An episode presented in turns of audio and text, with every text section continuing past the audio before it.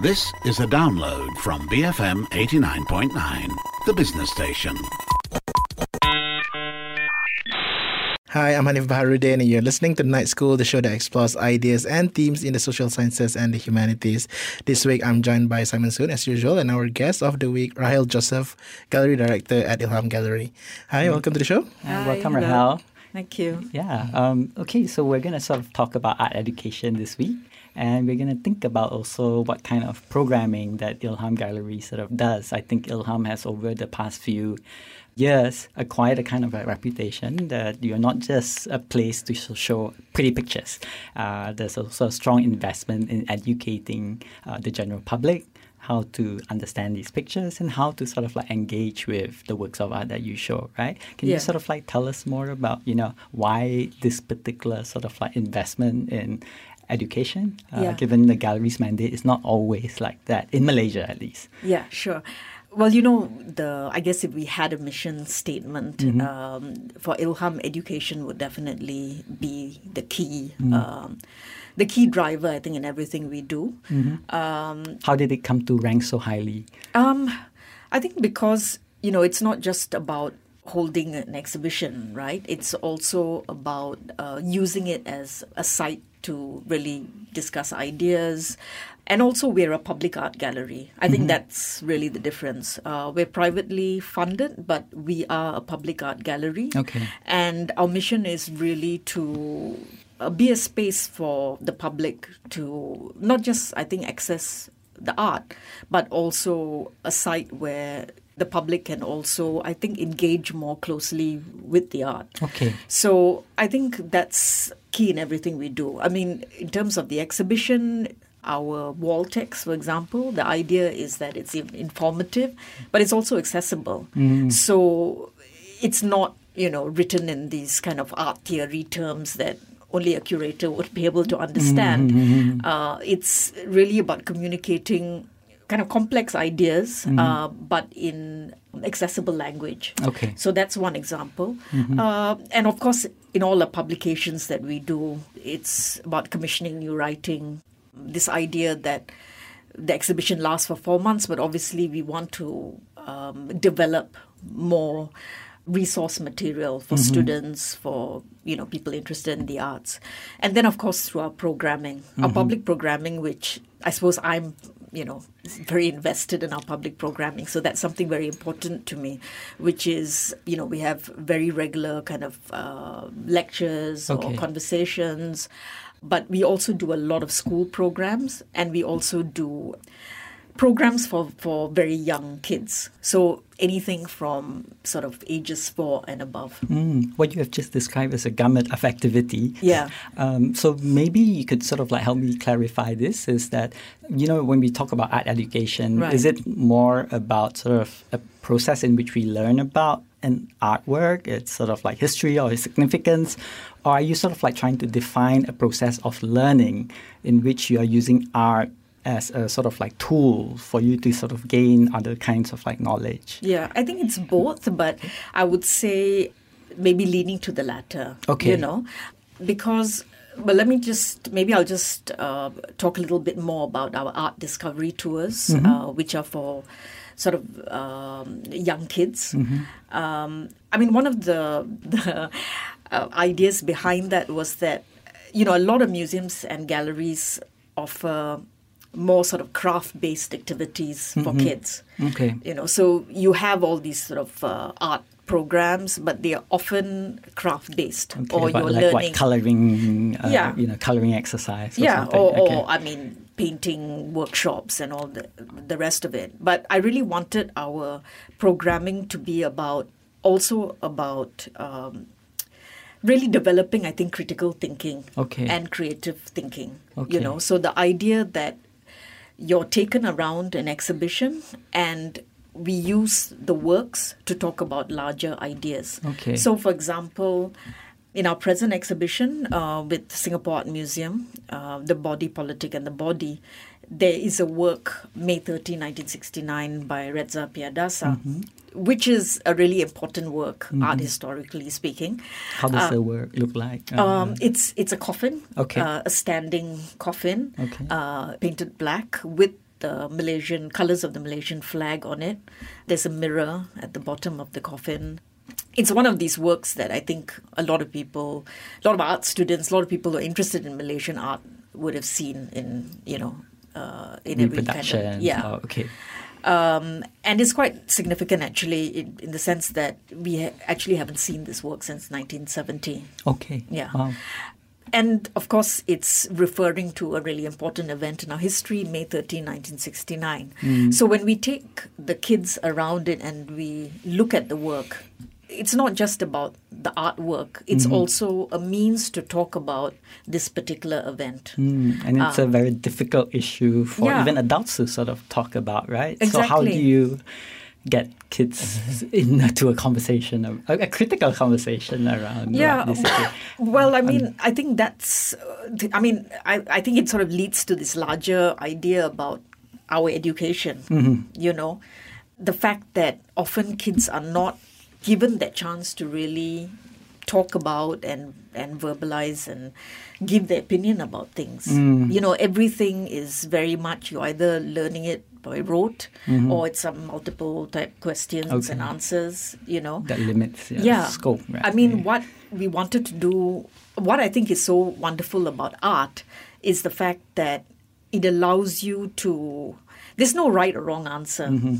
You know, it's a way of letting people, letting kids actually voice their opinion, to have an opinion, Okay. uh, and to, yeah. So, having run the workshop, for example, uh, what are some of the responses from the kids? Uh, would you be able to sort of share them with us? Um, Uh, an interesting sort of like you know any interesting insights, things that that would demonstrate that this learning process is a lot more imaginative or allows for a different kind of imagination compared to you know the standard multiple choice answer that you're supposed to. Yeah. So I like- mean, we had an exhibition called Afterwork, which dealt very much about issues around migration, around uh, domestic workers. Um, it was an exhibition that traveled from Hong Kong, um, and it was an exhibition that, you know, also sort of carried issues that were very relevant to us in Malaysia as well. And of course, these are difficult subjects. Hmm. And when we take the kids around the tours, it's not about dumbing it down. You know, the hmm. idea is not to go stand in front of a painting and say, oh, is this blue? Is this yellow? That's, you know, it's to, these are difficult questions, but I do believe that kids are open to to you can't have intelligent conversations about art or about anything with young people. There's no need to kind of dumb it down. You know, Okay. children are um, usually very open-minded and they have interesting opinions. Okay. So, for example, it was about a work dealing with refugees. Okay. Um, and so the kids actually made backpacks. Okay. You know, that was part of the activity, part of the tour. But they were asked if you had to leave your home, uh, like in the middle of the Mm-hmm. Night, okay. and for whatever reason, you know, something happened in Malaysia and you had to leave, and you had to just leave with one thing, what would you take? Mm-hmm, Um, and you know, but so you know, some were like they want to take their pet, you know, they want to take their toothbrush. I mean, it was a whole variety of things, but it was interesting because of just that question about what it would be like. And and what it would be like. And and these are kids you know all over the world who are facing that same question you know. And these are kids like three or four years old who Right. are, are thinking that you know. There was a work that was done by a domestic worker from the philippines. And the artist had asked her to draw her home in the philippines uh, which he then kind of uh, created a work out of it and it was also a work that I think made them sort of reflect and think about. It could be maybe their own, the, if they had a maid, or it could be the security guard, you know, outside their, their condo. Uh, Right, but right. it was also, I think the thing about art, it, it also teaches you empathy. I mean, I think that is the wonderful thing about it. Right. But it's also a way, I think, for kids to kind of empathize with what's happening in the world Mm-hmm. and in the, the sort of larger Mm. society. Right. Uh, you know that. I mean, I'm just trying to think. You know, that kind of learning can also sort of happen in the classroom. But I imagine, you know, conducting sort of like a learning in front of an artwork would be setting you're setting up a very different kind of like atmosphere for learning right Yeah. Uh, how is that sort of like different and what value does that bring to uh, the learning process I mean, actually standing in front of an artwork as opposed to, you know, looking at looking a at it slide Yeah, a slide. it's completely different. I mean, you're standing in front of a standing coffin. I mean, Mm-hmm. you know, and and you know when you walk into this space and the way it's lit, it's already you feel the sort of atmosphere. Mm-hmm. You know, uh, it's something quite serious, and you know, it, it's it's an experience, and I Mm. think that's also what we're trying to to give the kids is an experience. Mm. so like experiential form of learning Yeah, is very yeah. sort of important Yeah. right okay yeah. Um, how does this then sort of like translate to, I guess, the kind of like education that you do in the form of publication? For example, publication then doesn't always sort of like translate the gallery viewing experience successfully in the book form, right? Yeah. But uh, are there different sort of like strategies that you would adopt to find a way to, I guess, reproduce uh, that kind of like learning opportunity for those who bought the book, for example? I see. Right. Um, I mean, I think that those are uh, we're still kind of exploring that at the moment. But you Uh, have published a new book recently, uh, is that right? Uh, oh, that's not under Ilham. no. Okay, that's with the National Gallery of Singapore. Yeah. Is that right? Okay. Okay. Well, um, that is. I mean, a couple of years ago, myself and Jo Kukathas, Okay. uh, we wrote a book called The Malaysian Art Book for Children. This was, I think, in 2011. It was funded by Khazanah, but it was a book that kind of introduced kids to Malaysian art. You know, uh, it was one of those things that I always felt that a lot of Malaysians, not even kids, I mean even adults, actually don't know who our artists are. Okay. You know, um, you know, ev- everyone knows, um, you know, kind of Western artists, but you know, uh, they don't know about uh, Ibrahim Hussein or Latif Mohidin, hmm. and you know, I just felt like you know, you go to if you're you're in a museum, you're on Tate or in MoMA, there are always these books that you can pick up about these artists, Van Gogh or Picasso. Hmm, hmm, so I always felt we should have something here which introduced kids to all our, and we have some amazing artists, you know. So the book, Malaysian Art Book for Children, really sort of introduced kids to uh, modern and, con- Okay. well, there were about, I think there were about 20 artists. Was that, you know, having to work on this book the thing that spurred you into, you know, thinking more seriously about art education? Or Yeah, I mean, did I it come it- from I- uh, something else? It, it sort of happened earlier because I used to work at Petronas Gallery Okay. and education sort of was one of the things I was tasked with. Hmm. Um, so thinking about that and you know trying to design education programs that that got me thinking about it but also i think you know as my own experience growing up because when i was in school in england we were taken to museums and Okay. galleries and that experience i think really made an impact on me i mean i was totally useless at art i mean you know like Oh, okay. completely useless. But and I was studying history, but um, the teachers used to take us like to the National Portrait Gallery, Uh-huh. um, you know, to go and study like the portraits, you know, like Tudor portraits. Mm. Okay. You know, to it, it just is a different way of approaching uh, studying history. Okay. Yeah, obviously we're not going to be tested about it in our exams, Mm-hmm. but the idea was to give you a more kind of holistic kind of view of it. Okay. Uh, and it was something that really made an impact on me. And, uh, you know, after that, you know, everywhere I traveled, I always wanted to go to an art gallery or an art museum um, just because I had that experience when I was young. And I think, you know, that's one of the things that's that that I think kind of spurs me on this is that it's not so much for kids to become curators or anything at the end of it. It's just something new that maybe they can learn and experience, and it's just another really nice thing that they can enjoy when they're older. It's Right. like the kind of pleasure that if you like reading, the Right. pleasure that books will give you for the whole of your life. Right, right. You know, it's the same thing. It's just finding ways for for kids to look at art, Right. you know, right. Um, and set them on the path of sort of discovery. yeah, and, yeah, uh, yeah. you know. So I think it was that, and and and then of course doing this book, Okay. because you know when we were looking at featuring a particular painting, Mm-hmm. it was also about connecting. It's not just talking about the colors or.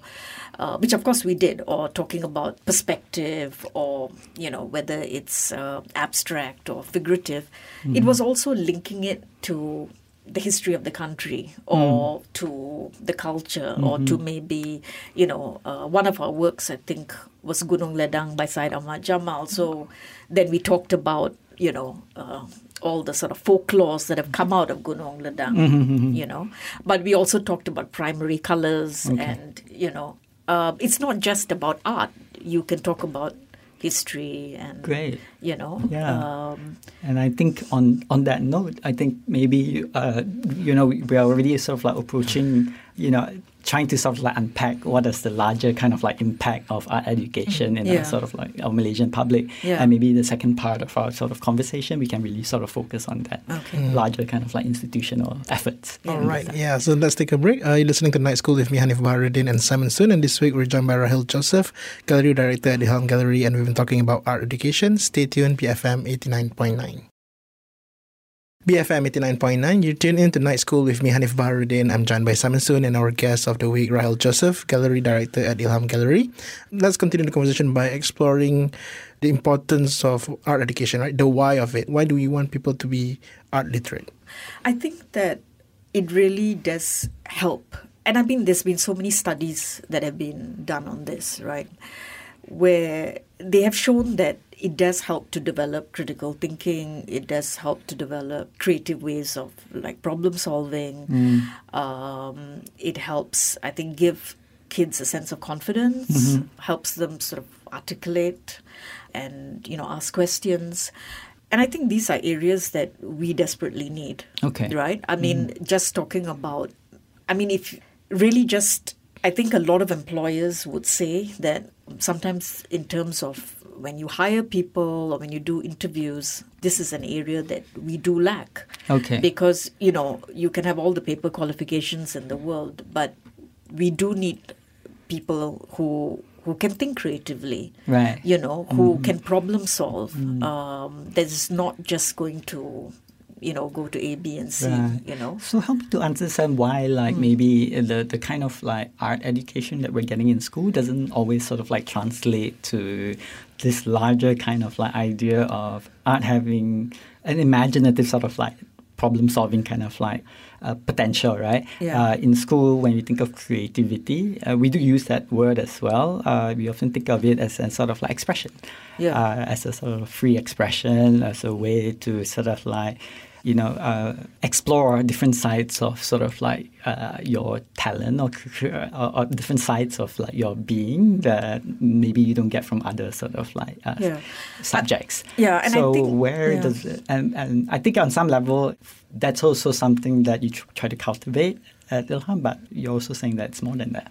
yeah. I mean, I think a lot of it. It's difficult not to go back to our education system. Okay.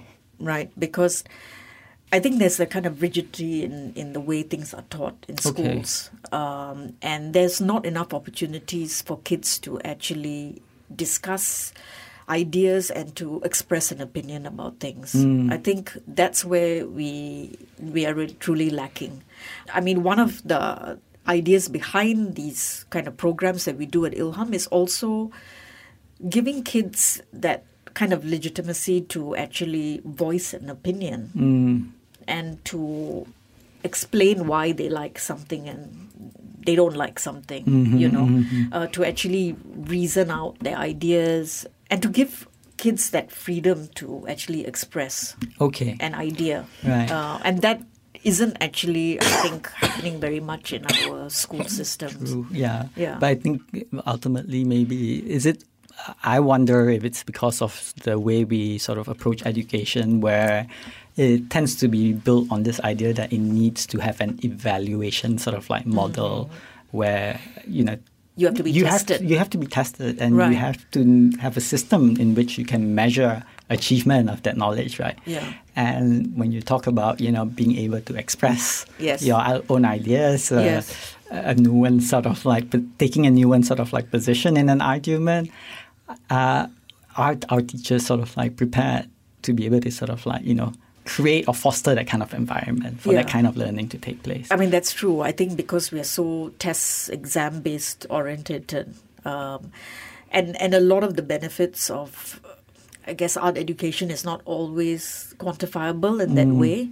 And I think that's why I do feel like museums and galleries, we can create this opportunity mm. to provide this type of kind of learning mm-hmm, um, mm-hmm. where the schools are not able to because of all those reasons that you, Right. you articulated. Mm. And do you work collaboratively with the schools in order to realize some of the programs? I mean, I imagine the capture audience are school students on Yeah. so many levels. And how do you um, collaborate with, I don't know, uh, state agencies?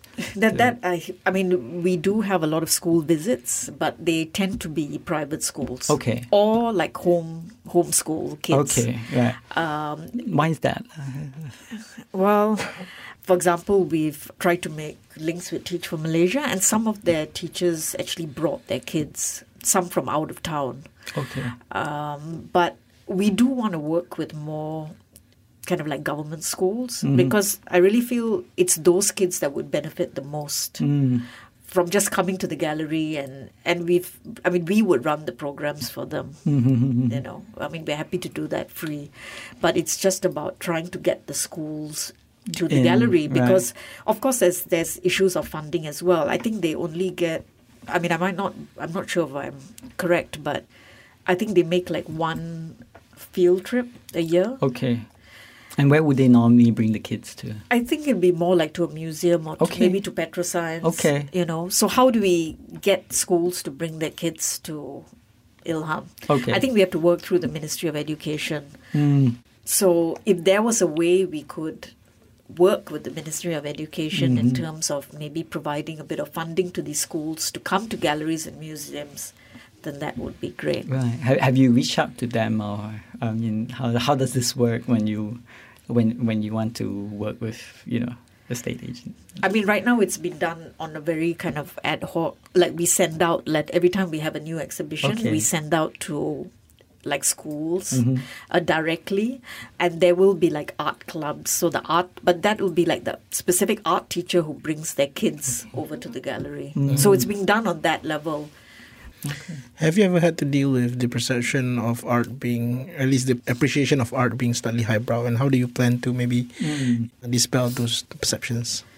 I mean, I think one of the reasons why we started the kids programs, well, actually, it was a selfish reason in the sense that places like Ilham, you need art, you need audiences, hmm. right? And we know in Malaysia we do not have that kind of art going culture. Um, you know, you'll have galleries and museums in the West where people are lining up, queuing up to go and see a particular show, Right. to pay to go and see a particular exhibition. Here, this is not the case. So we need to actually grow these audiences, and you've got to start from when they're young. Because if going to a gallery and to a museum is is something very ordinary and very uh, normal, then you're more likely to continue that growing up. It, it doesn't then become this very atas activity, you know. Uh, and this is the thing we're trying to kind of pull people away from the whole mall going culture and say, Right. you know, come to the gallery. And that's why also these tours are helpful because I can understand why a lot of parents wouldn't want to bring their kids in when they themselves may not know understand the art that is showing. Like mm-hmm. it's a contemporary art show, they may not have the language to explain it to their kids. Mm-hmm, mm-hmm. So these tours are designed for parents and kids.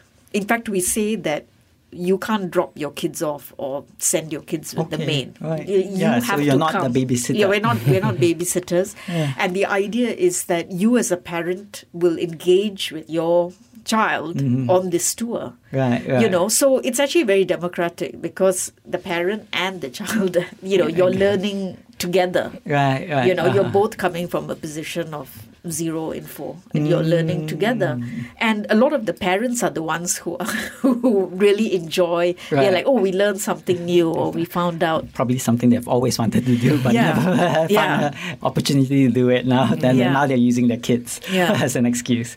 So, you know, and so this is the thing. If we want to develop that culture, you've got to start when you're young.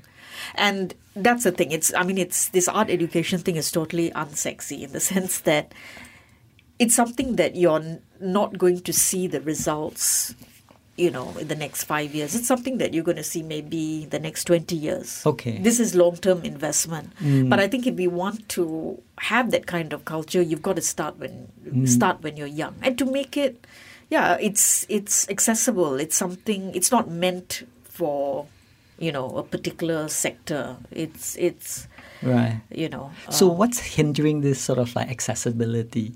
I, I'm just sort of like thinking out aloud. Mm. I mean, wh- wh- why do you think there is this huge sort of like you know, Perception. yeah, perception, or what's the obstacle that um, I mean, I think- people from think- actually engaging? Well, one I think quite often is the language. Okay. Right?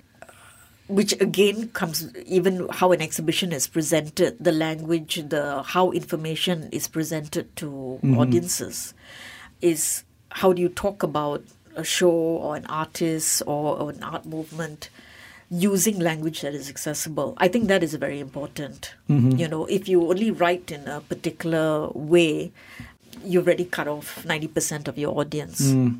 and and quite often art writers seem to be writing only for a very small segment of you know often their peers or right. you know so i think that's one thing but secondly it's also about again using using art to talk about your society or Hmm. your you know community or you know Hmm. making it relevant to why you're looking at this piece of art Okay. yeah Right. Right. Oh, interesting. You know, so now given that uh, we know that there's a huge hurdle to sort of cross if you uh, we were to sort of like engage the you know state schooling system in a much more Yeah. sort of like collaborative manner, and that uh, it's a long way to go when we need to sort of like when we want to sort of like cultivate this like mass public uh, that might appreciate sort of like art.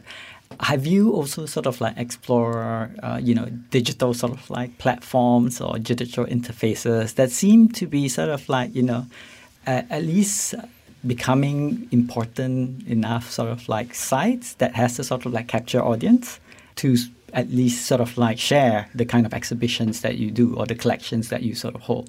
Uh, I'm thinking of, for example, Google Cultural Institute or actually Google Arts and Culture Yeah. which is that sort of like platform. Yeah. Right? Uh, and I understand what it also has is that it has a global reach. Yeah, exactly. I mean, well, we've we've just applied to be on. Uh, Okay. You have to register with Yeah. with Google Art and Culture, so we are And- hoping to put up our collection or the beginnings of our collection up Okay. there. Um, and also, there's also a way of of uh, highlighting the particular exhibition. Mm-hmm. So that's how we're hoping to to do more of that. Um, I mean, in other ways, like all our lectures and talks, uh, that gets documented, and we have our own YouTube channel, so people outside KL can access the talks. Uh, so, you know, th- that we feel is another kind of resource resource kind of avenue. Um, you know, even on our social media, Yeah. even on like Instagram, you know, being able to post images of works and using that to talk a little bit about the works uh, is another kind of area that we find is actually really useful. Okay. Um, because that's the thing, right? We live in a much more visual culture than ever before.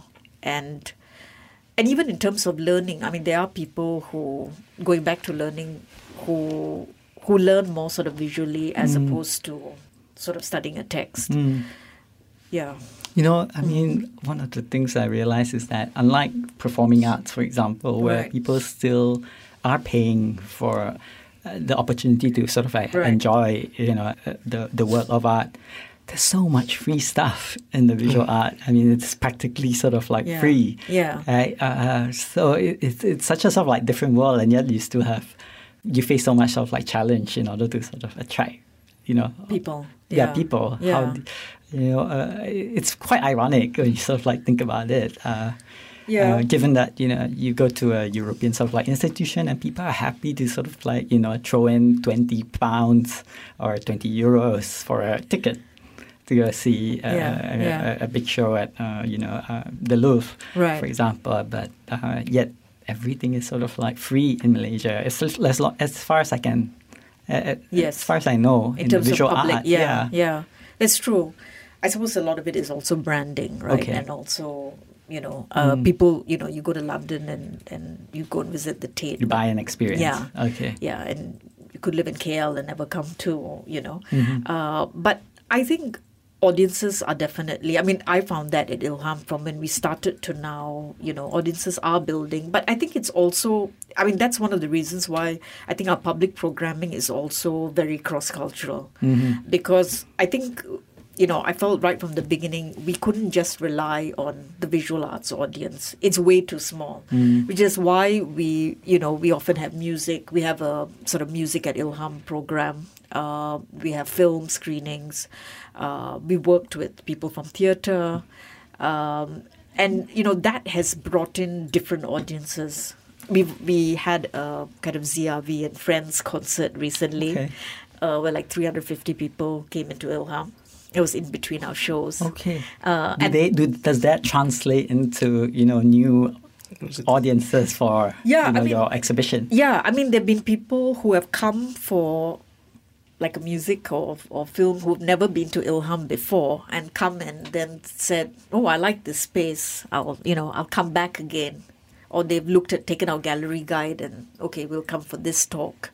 So that has actually kind of diversified the audiences, you know, because I think that's important as well because we don't only we don't only want the kind of collectors and artists and curator type audience. Right. You know, Ilham is meant for A public. the general public, Okay. you know, and particularly younger people as well. Do you think there's also a perception that you have to sort of maybe challenge or push, uh, which is, I think uh, there's also a sense that um, to be involved in the arts, you have to have the purchasing power to own artworks, right? To buy artworks, whereas uh, actually, when you think about it, uh, the ability to sort of like engage with works of art is actually it actually costs nothing. Yeah, yeah, and and yes, definitely. But it's also about demystifying to a certain extent Right. that this is not um, something so highbrow, and you have to be a from a specific sort of class or education background to appreciate it. You know. Mm. So I think that I think is on the institution to make it accessible. You know, it's not enough, I think, to just show works of art. It's also how do you make it accessible?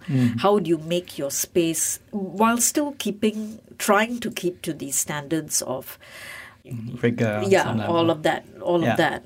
But at the same time, make it accessible. You don't have to dumb it down, Mm-hmm. uh, but it's about communicating some of these larger ideas and, you know, And when you talk about promoting a Mm. new culture of, say, you know, a public, uh, you know, gallery going sort of like Yeah, public, yeah. often it takes more than a gallery to sort of do that, right? You're talking about, you know, also alliance building amongst institutions. Is Ilham playing a leadership role in trying to also get other galleries to uh, take a more sort of like active interest in uh, you know improving on their sort of uh, public programs or, or, or challenging them to also think of public programming more creatively. Yeah, I mean, I think we are we. I don't know whether we're so much leaders in it, but I do feel like we are having an active public programming, and I do think that other sort of galleries and museums are kind of doing something similar as well. Okay. So hopefully, we're kind of feeding into this sort of larger infrastructure. Mm. Um, and you know, sort of hopefully creating a kind of richer and more kind of interesting and more diverse ecosystem for for everyone. All right, you just heard from Rahel Joseph, Gallery Director at the Ilham Gallery. She's joined by Simon Soon, and we've been talking about art education. You can share your thoughts with us by tweeting us at BFM Radio, or you can send us an email to nightschool at bfm.my. Don't forget to also download the BFM app, which you can get on the Apple App Store and Google Play. I'm Hanif Baharuddin, and you've been listening to Night School on BFM 89.9, the business station. Thank you for listening to this podcast. To find more great interviews, go to bfm.my or find us on iTunes. BFM 89.9, the business station.